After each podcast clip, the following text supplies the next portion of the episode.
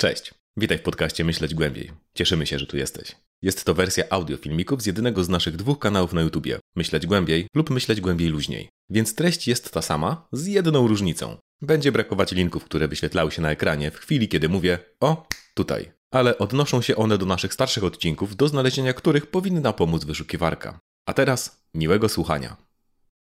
Być może spotkaliście się już z tym, że Szymon z kanału Wojny Idei wydał książkę. My spotkaliśmy się wielokrotnie, bo byliśmy wywoływani przez Was, chyba na wszystkich social mediach. Zanim zaczniemy, ten odcinek chcieliśmy wypuścić na szybko, stąd oszczędnie z wizualizacjami, ale mimo to chciałem zadbać o jakiś klimat klubu czytelniczego. Mam nadzieję, że docenicie. Ale od początku.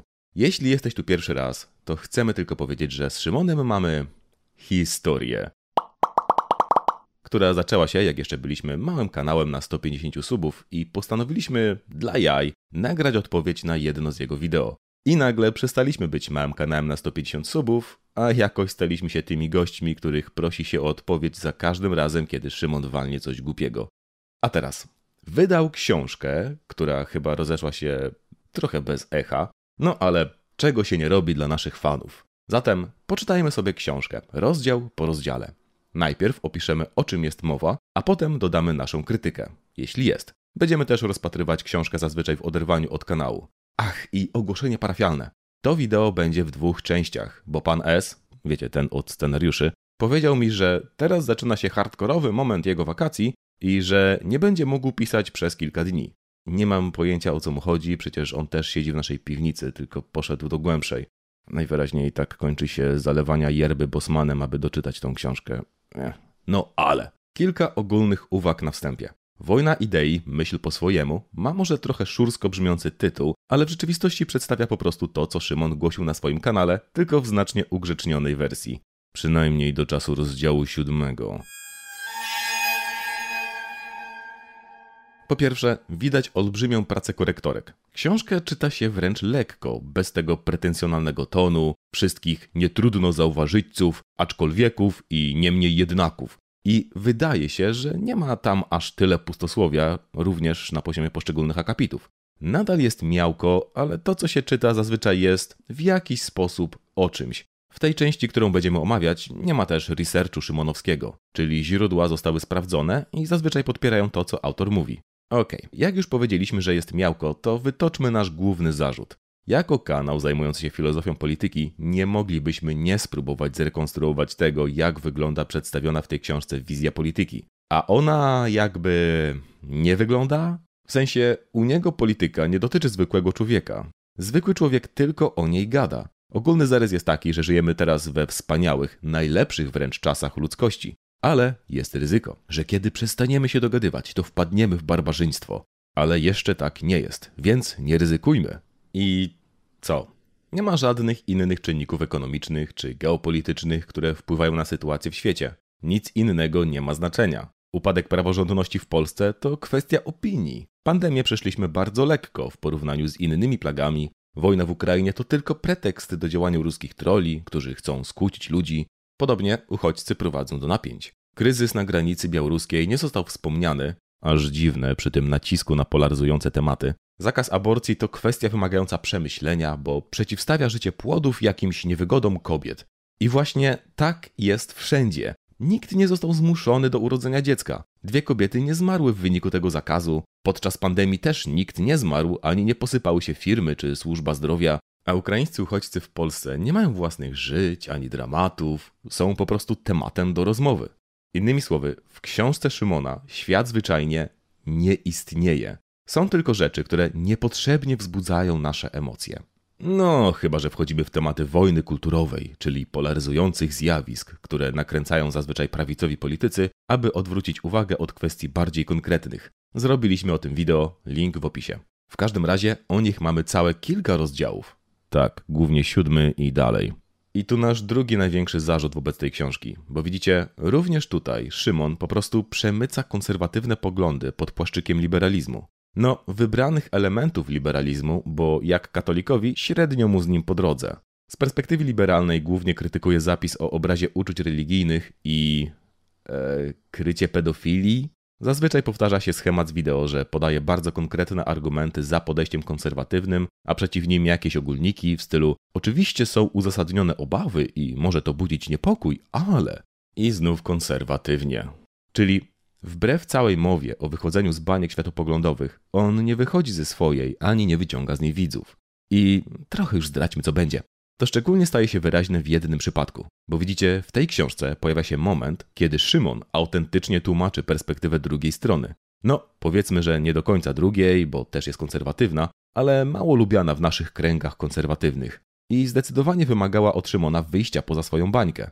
To trzy strony, które czytało nam się z niekłamaną przyjemnością. I nawet czegoś się dowiedzieliśmy. Gdyby było pięć takich momentów, to wideo pewnie by nie powstało. Gdyby chociaż były trzy, to miałoby znacznie inny ton. Ale jest jak jest. Zatem przejdźmy do rzeczy, czyli do książki, czyli do wstępu.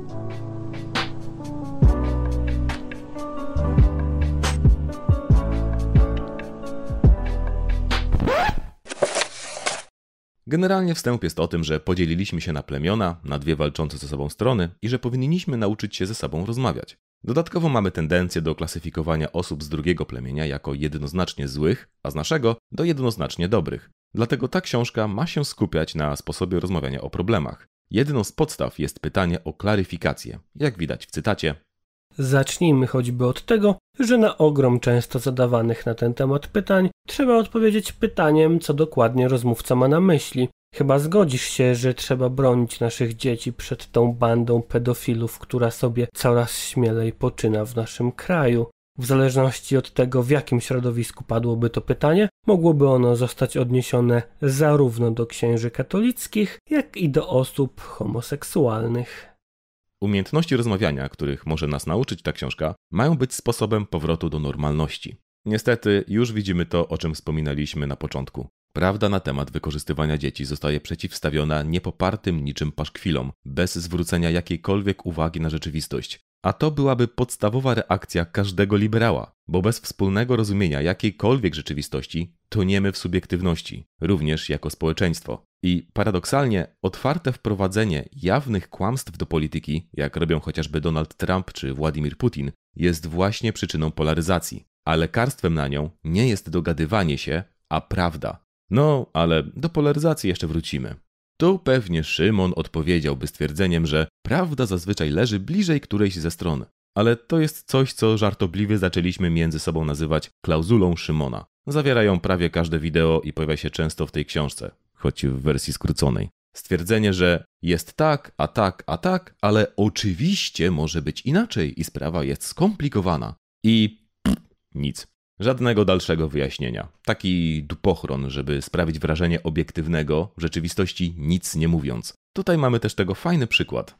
Kryzys migracyjny, LGBT, nadużycia kościoła w Polsce, aborcja, wybory prezydenckie w USA. Rośnie liczba tematów, na które wyrażenie opinii, zdaniem wielu, jednoznacznie klasyfikujecie jako obrońcę dobra albo sługę zła. To, która strona jest która, zależy głównie od tego, kogo pytasz. Oczywiście tematy te nie są błahe i dotyczą naprawdę poważnych kwestii społecznych, które w dłuższej perspektywie mają wpływ na życie wielu ludzi.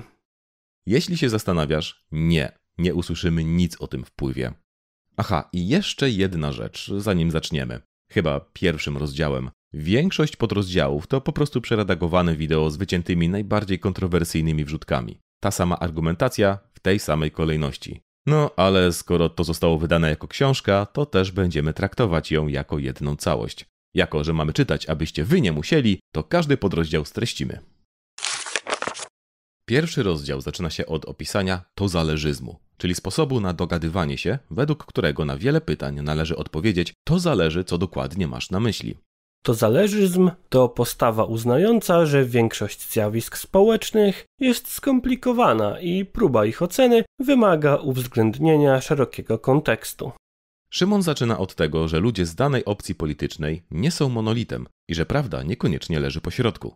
Zazwyczaj jest bliżej którejś ze stron, ale obie strony mogą mieć na nią swoją własną perspektywę, którą warto zrozumieć i uznać, zwłaszcza, że przeciwnik może być w stanie wskazać nasze słabsze strony, które zna lepiej. Dlatego ważna jest otwartość na inne punkty widzenia. pokora, że może nie wiemy wszystkiego, oraz uznanie, że ta druga strona to nie są nienawistnicy, tylko po prostu mają inny system wartości.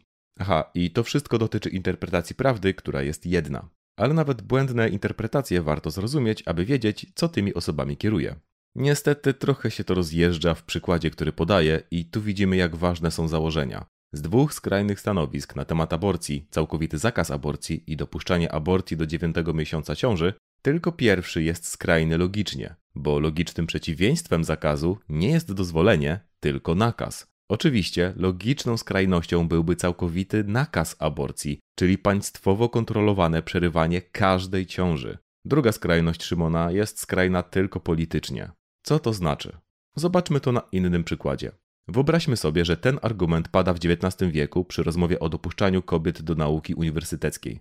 Jedną skrajnością jest absolutny zakaz chodzenia kobiet na uniwersytet, a drugą dozwolenie, aby kobiety chodziły na jakikolwiek uniwersytet, czyli to, co mamy teraz. Czy to znaczy, że żyjemy w świecie skrajności? Nie, bo przeciwieństwem zakazu edukacji kobiet byłby zakaz edukacji mężczyzn. Tak, brawo! Czyli zamiast 100% mężczyzn na uniwersytetach byłoby tam 100% kobiet. Więc już mamy logiczną skrajność przeciwstawioną aktualnej koniunkturze politycznej. To jednak nie wszystko, bo Szymon podaje też dwa potencjalne pośrednie postawy. Na przykład, że niechciana lub obarczona wadami ciąża to realny problem, budzący zrozumiałe obawy, ale człowiekowi również w życiu płodowym przysługuje godność przeważająca nad przyzwoleniem na uwolnienie się od tych problemów. Lub też opinia, że aborcja to nigdy nic dobrego, ale państwo nie powinno odgórnie regulować prawa kobiet do wyboru tego, co uważają za przykrą konieczność. Czyli pomiędzy stwierdzeniem, że aborcja jest dobra albo zła, a może jednak bardzo zła albo trochę zła. No bo przecież niedobra. Dostajemy też przy okazji klauzulę Szymona. Realny problem budzący zrozumiałe obawy, ale Dobra, zostawiając aborcję, zajmiemy się kwestią oponentów i tego, co mogą wiedzieć o naszych słabych stronach. Ten argument może pozornie mieć sens, ale tylko wtedy, gdy wiedza oponenta na temat naszych poglądów poniekąd dorównuje naszej. Tak zazwyczaj jednak nie jest. Okej, okay, zapewne masz dziedzinę, którą lubisz i na której się znasz. Kiedy ostatni raz słyszałeś argument przeciwko niej od kogoś, kto nie był tak obeznany w tej dziedzinie, to czy był on dobry i przemyślany i czy skłonił cię do zmiany poglądów? Jeśli się czymś interesujemy i rozmawiamy o tym, to zazwyczaj mamy na ten temat jakąś wiedzę i zazwyczaj to, co mogą wrzucić osoby z drugiej strony barykady, to raczej głodne kawałki. Nie bądźmy jednak gołosłowni. Czy mamy jakieś feministki na widowni? Aha, uśmiechacie się, to widzicie, że o was. No, to drogie feministki, wysłuchajcie tego argumentu Szymona, którego zapewne jeszcze nie słyszałyście, a pokaże słabość w waszym rozmowaniu. Często można usłyszeć, że feminizm to po prostu walka z każdą dyskryminacją, nieważne kogo dotyka, i dążenie do równouprawnienia płci. Jednakże definiowanie feminizmu w ten sposób zawiera w sobie dodatkową tezę. Jeśli nazwa ruchu walczącego z uciskiem ma w sobie łaciński człon femina, to wprost sugeruje, że w opresji są głównie kobiety. Dobra, widzę, że dochodzicie do siebie po tym szoku, ale teraz zacytuję jeszcze coś, co pokaże taką słabość w światopoglądzie, że wam parasolki poskłada. Uczciwie ostrzegam, że jest z rozdziału siódmego. Podobnie jest w kwestii reprezentacji politycznej. W środowiskach deklarujących się jako feministyczne często można usłyszeć argument o niedostatecznej reprezentacji kobiet w polityce, że kobiety, choć stanowią połowę populacji, są w mniejszości w ośrodkach władzy w niemal każdym miejscu na świecie. Argument ten prawdopodobnie wynika z założenia, że posłanki i posłowie przynajmniej w pewnym stopniu reprezentują w Sejmie interesy swojej płci. Dlatego lepiej dla pań byłoby, aby jak największy odsetek parlamentarzystów stanowiły właśnie kobiety. Zróbmy zatem prosty eksperyment myślowy i zastanówmy się, czy aktywistki feministyczne zgodziłyby się, aby miejsce Adriana Zandberga z lewicy zajęła Kaja Godek, autorka inicjatywy Stop LGBT. Możemy też nie być tak drastyczni i zaproponować zastąpienie go jakąś członkinią Prawa i Sprawiedliwości lub Konfederacji. W końcu zwiększyłoby to reprezentację kobiet w Sejmie. Odnoszę jednak wrażenie, że większość pań nie zdecydowałaby się na taką zmianę. Jeśli mam rację, sugeruje to, że wbrew deklaracjom płeć kandydata jest dalece mniej istotna niż poglądy i reprezentowana opcja polityczna. Pojawia się zatem pytanie, kto i dlaczego w ogóle powiela te postulaty. Odpowiadając na ostatnie pytanie, Ty, Szymon, powielasz i nie postulaty, a chochoły. I twój pomysł, że na miejsce mężczyzn z lewicy ktoś wstawiłby kobietę z prawicy, ma jeszcze mniej sensu, co stwierdzenie, drogie feministki, czy chciałybyście, aby jednego z męskich chirurgów w szpitalu zastąpiła bibliotekarka, albo niech będzie biegła księgowa, albo specjalistka od prawa europejskiego? Nie? To jednak w chirurgii ważne jest coś innego niż płeć. Tak, Szymon. W zespole chirurgicznym ważne są kompetencje przeprowadzenia operacji, a w polityce ważne są poglądy i kompetencje polityczne. Kompetencje istnieją, Szymon. Podobnie jak poglądy polityczne, Szymon. I to nie kłóci się z płcią, Szymon. Ja nie wiem, jak to korektorki przepuściły, ale no, tego jest więcej. Bo widzicie, książka Wojna idei, włącz myślenie ma podobną strukturę do większości wideo Szymona. Najpierw definiuje problem, potem go trochę opisuje i zaznacza, że jest skomplikowany, a potem tłumaczy, w jaki sposób spojrzenie progresywne jest błędne. Choć, klauzula Szymona, może ma trochę jakiejś tam swojej racji. Niestety tak jest i tutaj. Wstęp jest taki miły, bo dotyczy ogólników, ale jak się okaże potem, zwłaszcza od rozdziału siódmego, Szymon nie wie za bardzo o co drugiej stronie może chodzić, choć na pewno mają dobrze uzasadnione powody, aby tak bardzo się mylić. Co widać w definicji to zależyzmu, która mówi o rozumieniu szerszego kontekstu, ale ta książka go nie oferuje. Znów nie bądźmy gołosłowni i przyjrzyjmy się przypisom. Konkretnie skupimy się na wypowiedziach myślicieli lub wydarzeń z szerszego świata, które nie dotyczą ostatnich wojen kulturowych.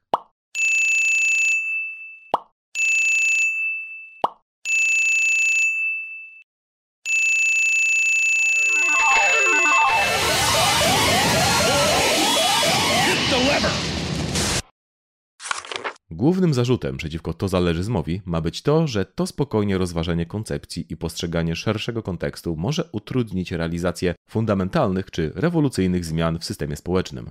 Nie do końca rozumiemy, co Szymon ma na myśli przez te zmiany, bo zaraz potem mówi o rewolucji całego systemu albo jego dekonstrukcji, czyli dalej nie nauczył się, co znaczy to słowo.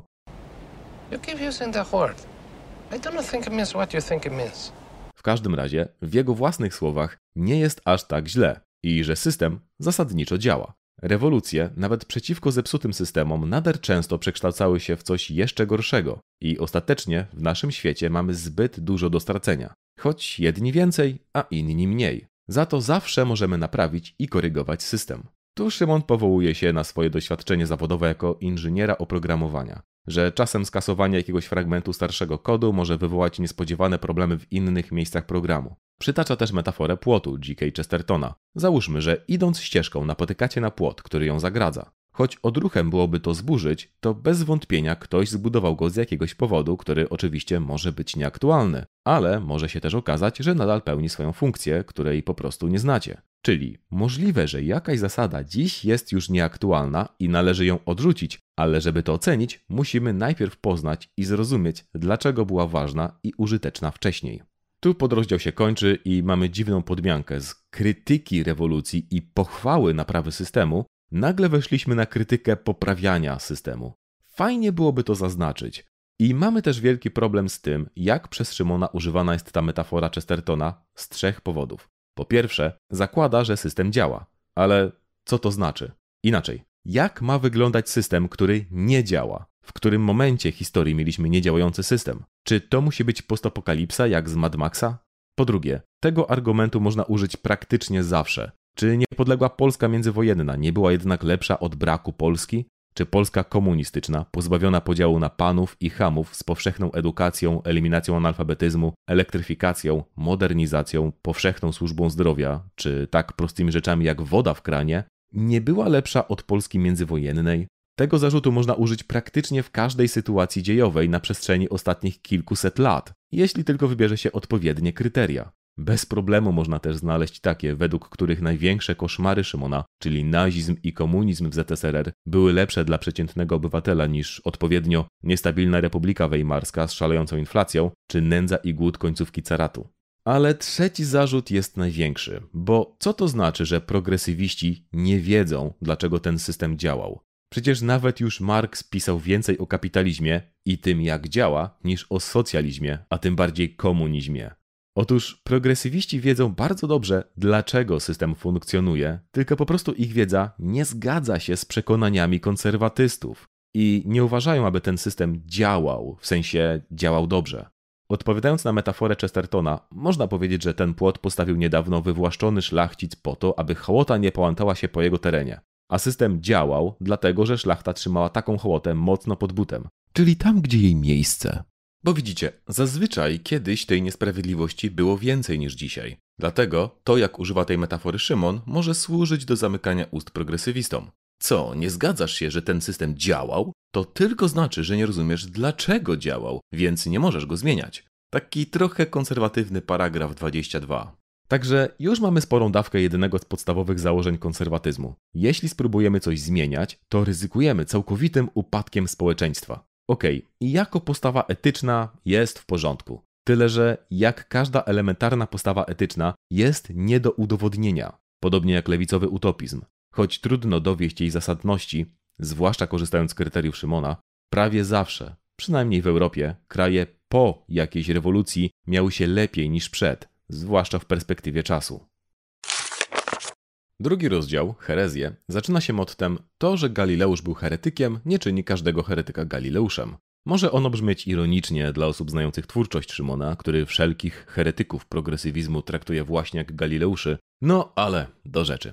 Szymon opisuje tu herezję tozależyzmu, czyli sytuację, kiedy ktoś wybiera jakąś część i ignoruje całość, czyli coś, co tozależyzmem nie jest. Wymieńmy je. Prawdopośrodkizm jest samotłumaczący. Przekonanie, że prawda leży po środku. Centryzm oznacza, że trzeba znaleźć się w politycznym centrum. Choć w rzeczywistości to zależyzm będzie kłócić się tylko z takimi poglądami, które wykluczają rozmowę z innymi stanowiskami. Symetryzm to przypisywanie obu stronom tej samej winy, a w to zależyzmie ważne jest podkreślenie asymetrii, jeśli taka zachodzi. A ona zachodzi jakoś zawsze dla strony progresywnej, jak dowiemy się z rozdziału siódmego. Zbytnie skomplikowanie, bo niektóre zjawiska rzeczywiście są proste. Tu mi wisizm, sytuacja, w której konieczność zrozumienia całego kontekstu doprowadza do apatii, przez co nie reagujemy nawet na jawną krzywdę. Normalizacja radykalizmu, czyli kiedy akceptujemy różne patologie, na przykład jeśli osoba z sierpem i młotem w profilowym regularnie krytykuje cię na Twitterze, to może znaczyć, że robisz coś dobrze. Ten sierp i młot najwyraźniej wystarczy, aby jawnie uznać tę osobę za złą, bez pytania, co on dla niej oznacza, choć niby to zależyzm by nam to nakazywał. Hm. I wreszcie mamy ostatnią, najgroźniejszą herezję, czyli neutralność światopoglądową, która jest oksymoronem. Każdy siłą rzeczy kieruje się jakimiś wartościami i kryteriami dobra i zła, a to nie jest neutralność. Co ważniejsze, to, że coś nie jest neutralne, nie czyni go niepoprawnym. Na przykład moralna ocena Holokaustu jako czegoś złego nie jest neutralna, ale też jest, w przekonaniu Szymona, prawdziwa. To trochę zawiłe dwie strony tekstu, ale chyba sprowadzają się do stwierdzenia, że wszystkie światopoglądy są po pierwsze moralnie oceniające, a po drugie oparte na jakichś założeniach. Więc nie ma założeń neutralnych. Ostatecznie można powiedzieć, że to jest jakaś forma relatywizmu, ale rozumianego mądrze. Każdy ocenia po swojemu, ale to nie znaczy, że wszystkie oceny są równoważne. Do tego rozdziału nie mamy zastrzeżeń, to chyba najprzyjemniejsza część tej książki, Zostawiamy ją jednak, aby pokazać, jak będzie kontrastować z dalszymi. Tu kończy się spójna część książki i wchodzimy w tę część skleconą z różnych wideo. Zaczyna się od sławnych słów Busha juniora po ataku na World Trade Center, że albo jesteś z nami, albo przeciwko nam, jako przykładowi fałszywej alternatywy, z którą Szymon się nie zgadza. Krytykuje wojnę z terroryzmem jako slogan, który przyniósł niewiele dobrego dla świata, a jeszcze mniej dla Bliskiego Wschodu. I twierdzi, że sprzeciw wobec działań Amerykanów nie oznaczał z automatu wspierania terroryzmu. Swoją drogą to chyba jedyny przypadek, kiedy w tej książce wychodzi poza piekiełko wojen kulturowych czasów współczesnych i choć podsumowanie sprowadza się do samych ogólników dotyczących wojny z terrorem znanych chyba każdemu, to jest dobrą ilustracją na wstęp do tematu. Niestety, potem mamy rozdział Złudzenie binarności, w którym to zależyzm zaczyna być podpierany sporą dawką tak mi się wydaizmu. Zaczyna się dobrze, od przełożenia tych alternatyw na przykład Polski i wyjaśnienia, że politycy nie przedstawiają wyborcom problemów tak, aby były zrozumiałe, tylko aby przekonywały do głosowania na nich. Dlatego skomplikowane kwestie są upraszczane i przedstawiane jako rozwiązanie oświecone kontra zacofane, prawidłowe kontra błędne. Dodatkowo są różne wyrafinowane podkładki intelektualne, które mają pomagać temu podziałowi i przeszkadzać głębszemu rozumieniu. Jak na przykład robi to feminizm, o czym Szymon pisze na półtorej strony. i co jest podparte jednym cytatem piosenkarki bez szczególnego, szerszego kontekstu.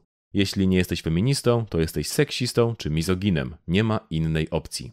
Tu Szymon dziwnie tłumaczy, że jeśli nie popierasz feminizmu, czyli nie dokonujesz konkretnych działań, to jeszcze nie znaczy, że jesteś wrogiem kobiet. No, możesz jeszcze akceptować samą ideę równouprawnienia. Tylko co znaczy takie wyznawanie idei w sytuacjach, kiedy niesprawiedliwość zachodzi? Widzicie, to mylenie etyki opartej na cnocie z etyką opartą na działaniu. Wiem, wiem, nerdy filozoficzne, elementem cnoty jest działanie, dajcie mi to uproszczenie. W takim razie inną organizacją, która tak dzieli ludzi, jest Antifa i walczy nie tylko z faktycznym faszyzmem, a z tradycją, własnością prywatną i zasadniczo wszystkim, co wspiera dotychczasowy porządek społeczny, przy użyciu przemocy.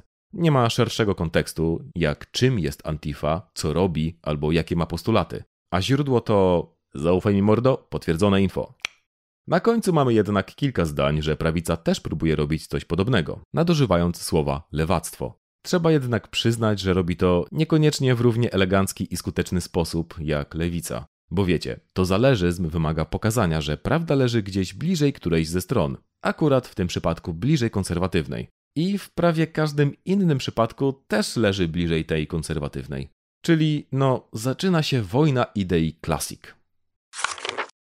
Podrozdział o tytule Fałszywa Alternatywa mówi o nadużywaniu plakietek lewicy i prawicy jako czegoś obraźliwego. Jak przykładowo Robert Winnicki z Konfederacji określił PiS jako lewicę, albo niesławna okładka do rzeczy z nagłówkiem Hitler był lewakiem. Ale są też pewne środowiska, które działają w drugą stronę i dobierają poglądy tak, aby wszystko co złe kojarzyło się z prawicą. Ale że generalnie sprowadza się to do nasza strona jest dobra, a ich strona, czy to lewaki, czy prawaki, to jest ta zła. A już najgorsze jest oczywiście porównywanie do nazizmu czy faszyzmu, nadużywane przez obie strony. Przede wszystkim, hurra, padły słowa pewne środowiska!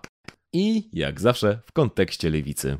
No okej, okay, to wideo Lewica i Prawica, z którym rozliczyliśmy się jako pierwszym, ale ale, tam nie było tego fragmentu o pewnych środowiskach, które kojarzą prawicę z takim złem jak silna, hierarchiczna i autorytarna władza. I że w tym sensie ZSRR można by uznać za prawicowe? Ojej, czy to prawda? Więc teraz spróbujmy zrozumieć ten system lepiej, przyglądając się jego logicznym skrajnościom. Logicznym, czyli takim, które wynikają tylko z jego przesłanek, a nie takim, które wydają się nam rozsądne w potocznym rozumieniu. A więc w hipotetycznym systemie skrajnie lewicowym każdy miałby tyle samo praw w każdym wymiarze i nie byłoby żadnych hierarchii władzy. Mogłaby to być demokracja bezpośrednia, w której takie samo prawo głosu ma profesor filozofii jak i noworodek. Każdy miałby dokładnie tyle samo praw i szans. No, cokolwiek miałoby to znaczyć w przypadku noworodka. A, no i raczej nie byłoby profesorów. Natomiast w hipotetycznym systemie skrajnie prawicowym praktycznie wszyscy ludzie byliby pozbawieni jakichkolwiek praw, nawet prawa do życia, zaś jeden człowiek posiadałby nad nimi całkowitą władzę. W zasadzie wszyscy byliby jego niewolnikami, których mógłby sobie zabijać czy wykorzystywać do woli. A teraz eksperyment. Czy ta logiczna skrajność prawicowa sprzed chwili opisuje lepiej trzecią Rzeszę, czy stalinizm? Tu na pewno część z was powie, no co to za pytanie, przecież wszyscy wiedzą, że ZSRR było lewicowe. No w założeniu miało być i potem było trochę bardziej niż trzecia Rzesza, ale na tyle na ile totalitarne, jednopartyjne systemy z dyktatorem u władzy mogą się od siebie różnić. No sorry, ale już aktualnie Polska jest bardziej lewicowa, bo możesz sobie założyć partię i wejść do parlamentu. Szymon, pamiętałeś! Jesteśmy w twojej książce! Szkoda, że bez źródeł, ale wreszcie wiadomo, że tymi pewnymi środowiskami jesteśmy my. Wyklęte pewne środowiska, powstańcie co głębiej myślą. Marksa myśl postmodernistyczna dziś wiedzie na bój z ideą. Tradycji ślad ważka nam zmiata, przed ciosem niechaj płotek drży. Skończymy dekonstrukcję świata Ci barbarzyńcy, ach to my Ach to my Ho! Yeah, yeah O, ho Okej, okay, żarty na bok. Następny podrozdział to lewica i prawica i po części też pochodzi z tamtego wideo. Mowa o tym, że te terminy rozmyły się nawet jeśli nie są używane obraźliwie. I nawet pokazują to spory wokół strajku kobiet, którego radykalne poglądy odstraszyły wiele osób go popierających. Bo to nie jest proste my albo oni. Podobnie jak głosowanie PiS z lewicą za funduszem odbudowy UE. Chociaż całościowe interesy tych partii się różnią, to te partykularne tutaj się pokrywały. Lewicowi Polacy częściej uważają, że socjal rozleniwia, a wyborcy prawicowego PiS są za tym, aby ludzie zarabiali podobnie i średnio. W każdym razie to pokazuje, że nie ma jednolitej linii frontu, a raczej każdy ma swoje partykularne interesy. Są lepsze metody, jak kompas, również wieloosiowe, ale koniec końców lepiej precyzować swoje poglądy dokładniej, bo do słów lewica i prawica ludzie są mocno przywiązani. Z głównymi założeniami się zgadzamy. Lewica i prawica to przydatne metody patrzenia na pewne tendencje, nie łatka opisująca całość poglądów. Podobnie polityka to wypadkowa różnych interesów, ale one jednak układają się z grubsza w pewne grupy.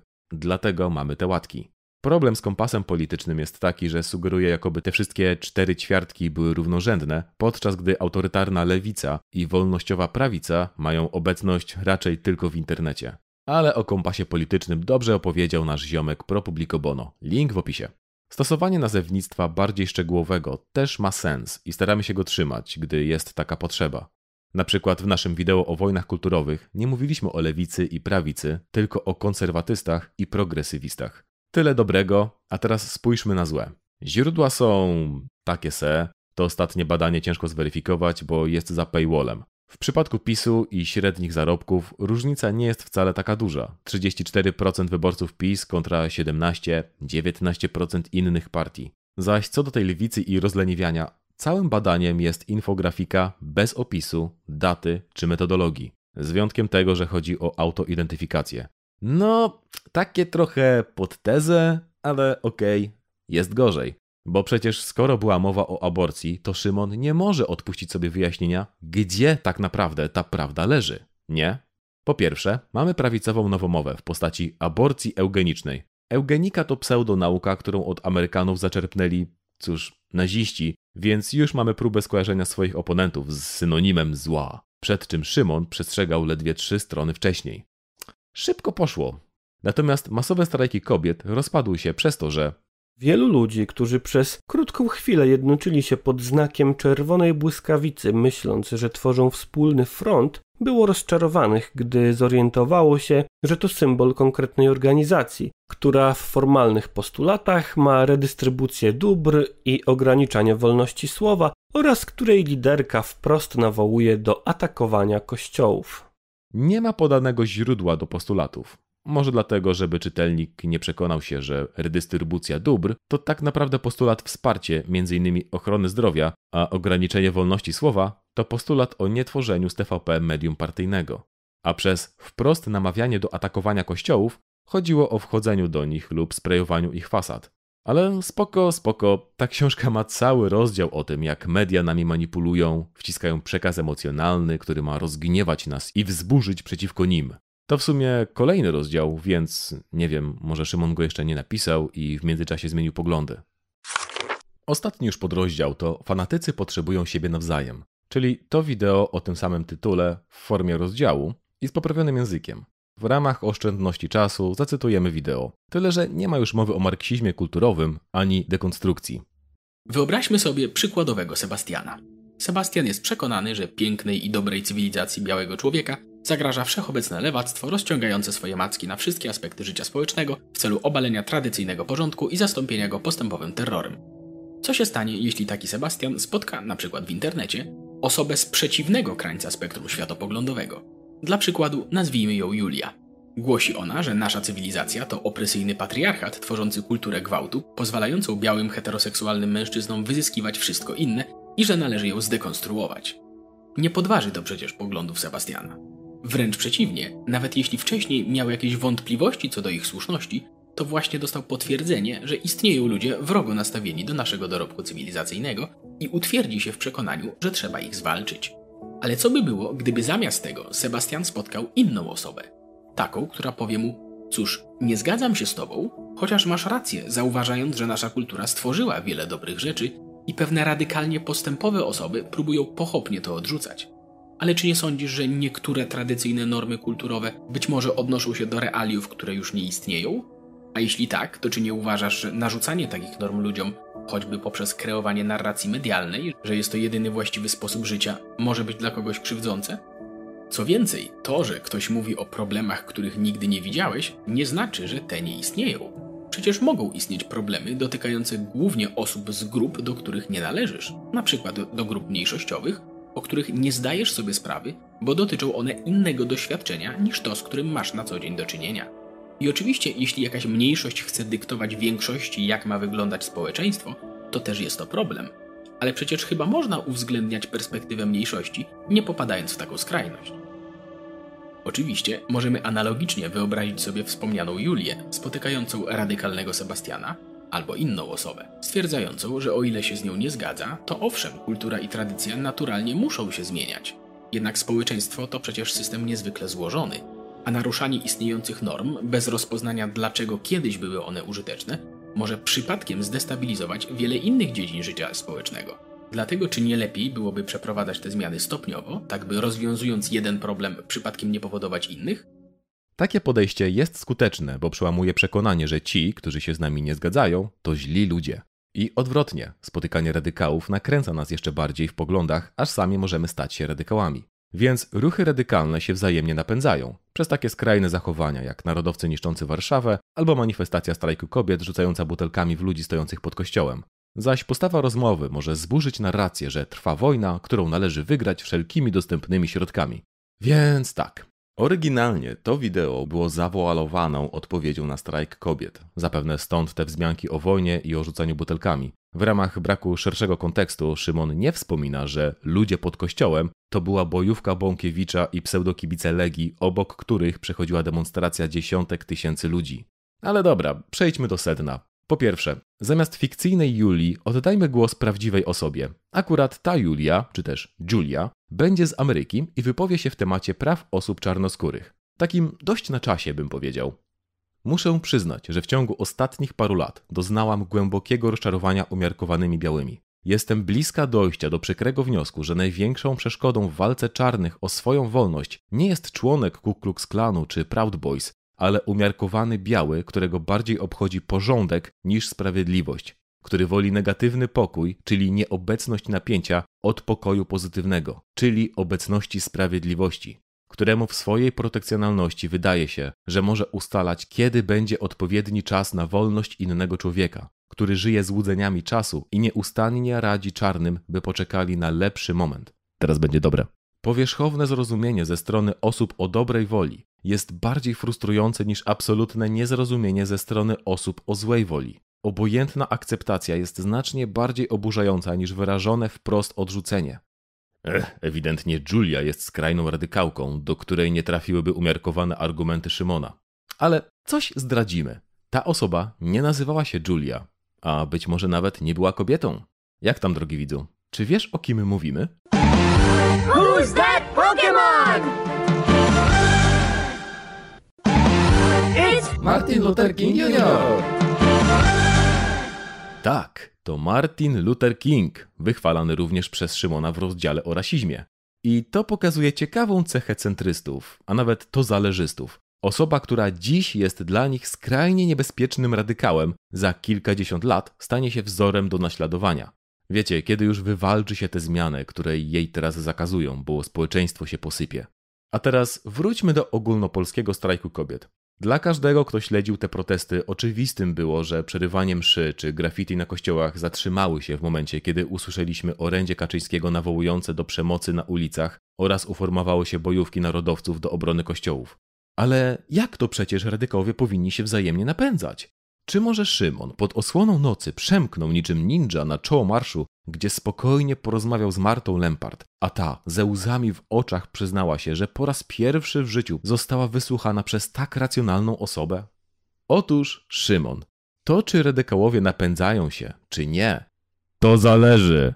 Między innymi od celów strategicznych i przyjętych metod. Strajk kobiet to protest bezprzemocowy, a jedną ze strategii takich protestów od czasu Gandiego jest wywołanie powszechnego wzburzenia, kiedy rząd użyje przemocy wobec osób pokojowych. Protesty bezprzemocowe mają jeszcze inną przewagę. Jeśli chcą wypracować lepsze rozwiązanie dla całego społeczeństwa, to zależy im, aby po ich stronie stanęli możliwie różnorodni ludzie. Akty przemocy spowodowałyby rezygnację dzieci, wielu kobiet i osób starszych. Pozostaną głównie młodzi mężczyźni gotowi do bicia się, a jak wyglądają modele społeczeństwa tworzone przez takich, to już wiemy. I wreszcie najważniejsze. Skąd wiemy, że prezentowane przez Szymona podejście jest skuteczne? Nie wiemy. Nie ma zacytowanych badań, ani dowodów, ani realnych przykładów takich nawróceń. Cóż, nie bez powodu w herezjach tozależyzmu nie był wspomniany tak mi się wydaizm, bo to chyba jednak idea w pełni zgodna z głównym nurtem. Ostatni podrozdział, zastrzeżenia, wyjaśnia jednak, że czasem należy przyjąć radykalną postawę. Jeśli rząd ignoruje to, że faszystowskie bojówki biją wszystkich o innych poglądach albo że komuniści palą kościoły, to dialog rzeczywiście nie jest już opcją.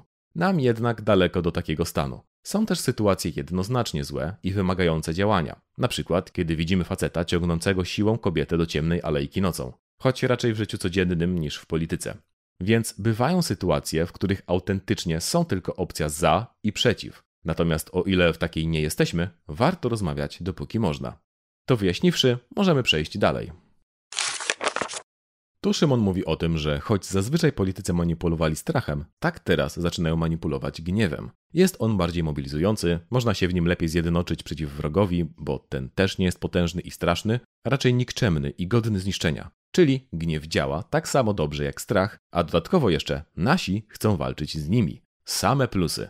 Przykładem jest to, jak kampania prezydencka 2020 roku między Dudą a Trzaskowskim skupiała się w tak dużym stopniu na atakowaniu oponenta. Kampania, że kiedy nie zagłosujesz, to wygra prawica, albo ciężarówki Stop Pedofilii. Wszystko to przykłady mobilizowania walki z zagrożeniem. Potem Szymon mówi o tym, jak Facebook manipuluje emocjami gniewu, choćby nie dając reakcji nie lubię, tylko wrr.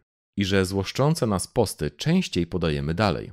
Koniec końców ta rosnąca wrogość staje się normą. I o ile w przeszłości, aby się rozłościć, trzeba było poczekać na nowe wydanie gazety, tak teraz pod ręką mamy apki z newsami czy innego Twittera. Dlatego też łatwiej przeczytać wiadomość o tym, co zrobili ci źli po drugiej stronie kraju i się rozzłościć.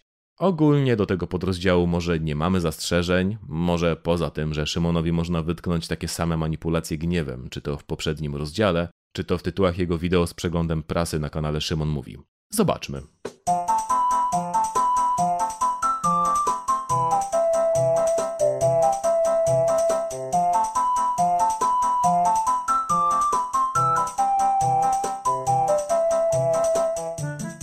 Czy to znaczy, że manipulacja złością to jedyny sposób przebicia się w dzisiejszych mediach, czy po prostu oportunizm? Czy może, że Szymon stara się zawinąć lekarstwo w śmieciowe jedzenie, do którego przywykliśmy, abyśmy je przełknęli? Jeśli to trzecie, to książka tego nie pokazuje, bo im dalej w stronę, tym więcej gniewu. No, ale następny podrozdział to bańki, gdzie Szymon opisuje, jak dobrze możemy się zamknąć w jednej bańce informacyjnej, na przykładzie swojego doświadczenia z zakazem handlu w niedzielę. Choć wszyscy w jego otoczeniu byli przeciw, to społeczeństwo ogółem było na tak, a sprzedawcy, z którymi rozmawiał, byli wszyscy na tak. Choć siedzenie w bańce wydaje się nudne, to jednak próba wyjścia poza nią wymaga wysiłku intelektualnego, co jest męczące dla mózgu na poziomie wręcz biologicznym. Nie pomagają w tym algorytmy sieci społecznościowych, które będą ci serwować wiadomości pasujące do twojego światopoglądu, bo takie oglądasz. Żadnych uwag. Jedziemy dalej kolejnym podrozdziale o tytule Radykalizacja mowa o oknie Overtona, o którym mówiliśmy, link w opisie. I że tkwienie w bańkach powoduje, że mamy tendencję wyrażać poglądy lub robić żarty, które poza hermetycznymi bańkami wyglądają źle. Jednak i w bańkach takie poglądy wywołują nieświadomą polaryzację, bo ludzie oswajają się ze skrajnościami. Szymon podaje cztery przykłady. Postulat o przymusowym leczeniu psychiatrycznym osób wierzących w Polsce, tuszowanie pedofilii w kościele przez biskupa Głudzia w kontekście filmu Tylko nie mów nikomu prawicowy żart partii Korwin w debacie młodzieżówek i wreszcie poniżaniu kobiet w artykule o Red Pill. I teraz, drodzy widzowie, w tym ośmiostronicowym artykule zgadnijcie, któremu wydarzeniu Szymon poświęcił aż pięć stron. Podpowiem, że związanym z wiarą. Tak, zgadliście. Brawa! Prawda leży bliżej którejś ze stron. W tym przypadku przymusowego leczenia wierzących. Szerszym kontekstem jest tu, uwaga, jeden fragment z artykułu z 2015 roku, który potem Szymon przytoczył w debacie. Swoją drogą, to jedyny raz, kiedy Red Pill, czy w ogóle manosfera, albo środowiska incelskie są wspomniane w tej książce, która niby powinna być o podziałach. No cóż. W podrozdziale Polaryzacja Szymon opowiada o rosnącej polaryzacji w USA, która wynika z języka używanego zarówno w telewizji, jak i w prasie, pokazując dwa różne światy prezentowane przez telewizję Fox News i CNN. Media przedstawiają wszystko coraz bardziej w kategoriach czarno-białych, my kontra oni. Coraz więcej osób przejawia też zgodę na przemoc polityczną, przez co nie dziwią takie wydarzenia jak zamieszki po zabójstwie George'a Floyda czy szturm na Kapitol. W Polsce też mamy do czynienia z podobną polaryzacją. Według badań Cebosu z 2020 roku, że polska młodzież staje się bardziej lewicowa. Ale to pomijało też fakt, że prawicy, choć przyrosło mniej, to było najwięcej od 4 lat. Podobnie TVP i TVN pokazują zupełnie różne obrazy Polski. Koniec końców, coraz trudniej zrozumieć nam motywację tej drugiej osoby. I tu w całej okazałości widzimy to nieistnienie świata rzeczywistego, o którym mówiliśmy we wstępie. Zacznijmy od tego, że porównywanie Fox News i CNN jest bardzo adekwatne do TVP i TVN, bo owszem, prezentują różne wizje świata, ale jedna z nich jest bardziej oparta na rzeczywistości. Zdecydowanie. I w obu przypadkach ta druga. Jeśli zignorujemy to, jak Szymon, to w zasadzie damy przewagę tej stronie, która kłamie bardziej. W końcu ani TVP nie chce zrozumieć bardziej prawdziwej narracji TVN, ani TVN nie chce zrozumieć bardziej fałszywej narracji TVP. Im bardziej TVP i jej widzowie będą się odklejać od rzeczywistości, tym szersze spektrum kłamstwa powinni rozumieć widzowie TVN. I tak wylądowaliśmy z prawdopośrodkizmem, gdzie ten, kto kłamie bardziej, przesuwa narrację w swoją stronę. Podobnie wygląda zestawienie zamieszek po Floydzie ze szturmem na Kapitol. A nie, jeszcze gorzej. Bo widzicie, to jest tak, że jedni są wściekli, bo policjant bezprawnie i z zimną krwią zamordował człowieka, za to drudzy chcą obalić demokratycznie wybraną władzę, bo wyznają teorię spiskową, że prezydent, który nigdy nie miał 50% poparcia, nie wygrał wyborów. Zdaniem Szymona te zjawiska można sobie przeciwstawić, bo to przecież przemoc polityczna. W ogóle świat Szymona to świat, w którym nic się nie dzieje. Do polaryzacji w USA prowadzą media, a nie rosnące nierówności i bieda, nieskrajnie prawicowe rządy, które próbowały doprowadzić do cholernego zamachu stanu. Szymon, nie olbrzymie fale upałów albo mrozy spowodowane katastrofą klimatyczną, nie setki tysięcy osób, które zmarły między innymi w wyniku tego, że partia prawicowa postanowiła odrzucić jakiekolwiek informacje naukowe na temat szczepień czy maseczek i nie dziesiątki innych czynników. Nie, to te złe media. A na koniec wisienka na torcie. Creme de la creme. Mua, z pocałunkiem szefa kuchni, czyli słownictwo. Spirala przemocy została nakręcona w następstwie zamieszek po zabójstwie Floyda. Bo wiecie, samo zabójstwo najwyraźniej przemocą nie było. Dobra, kończmy to, bo już sami się zaczynamy wkurzać. W każdym razie, następny podrozdział ani kroku wstecz. Zaczyna się neutralnie od krytyki przepisu o obrazie uczuć religijnych, po czym ten przepis zostaje zrównany z tym, że za pewną część od roweru w kolorach tęczy można dostać bilet w jedną stronę z Twittera czy Facebooka. Podczas gdy czegoś takiego nie ma za szyderstwa z symboli religijnych, na przykład dodając do nich podtekst seksualny. Tu opowiada o artystce Barracus, która nakleiła nagą kobietę na obraz Matki Bożej z Guadalupe. I chociaż środowiska religijne, zdaniem Szymona, przereagowały, to jednak nie możemy w ten sposób obrażać mniejszości seksualnych, bo będą to niebezpieczne treści. Sęk w tym, że nigdy się tego nie dowiemy, ponieważ gdy ludzie próbują publikować takie grafiki na Facebooku, wtedy algorytmy i moderatorzy natychmiast blokują niebezpieczne treści na ich platformie.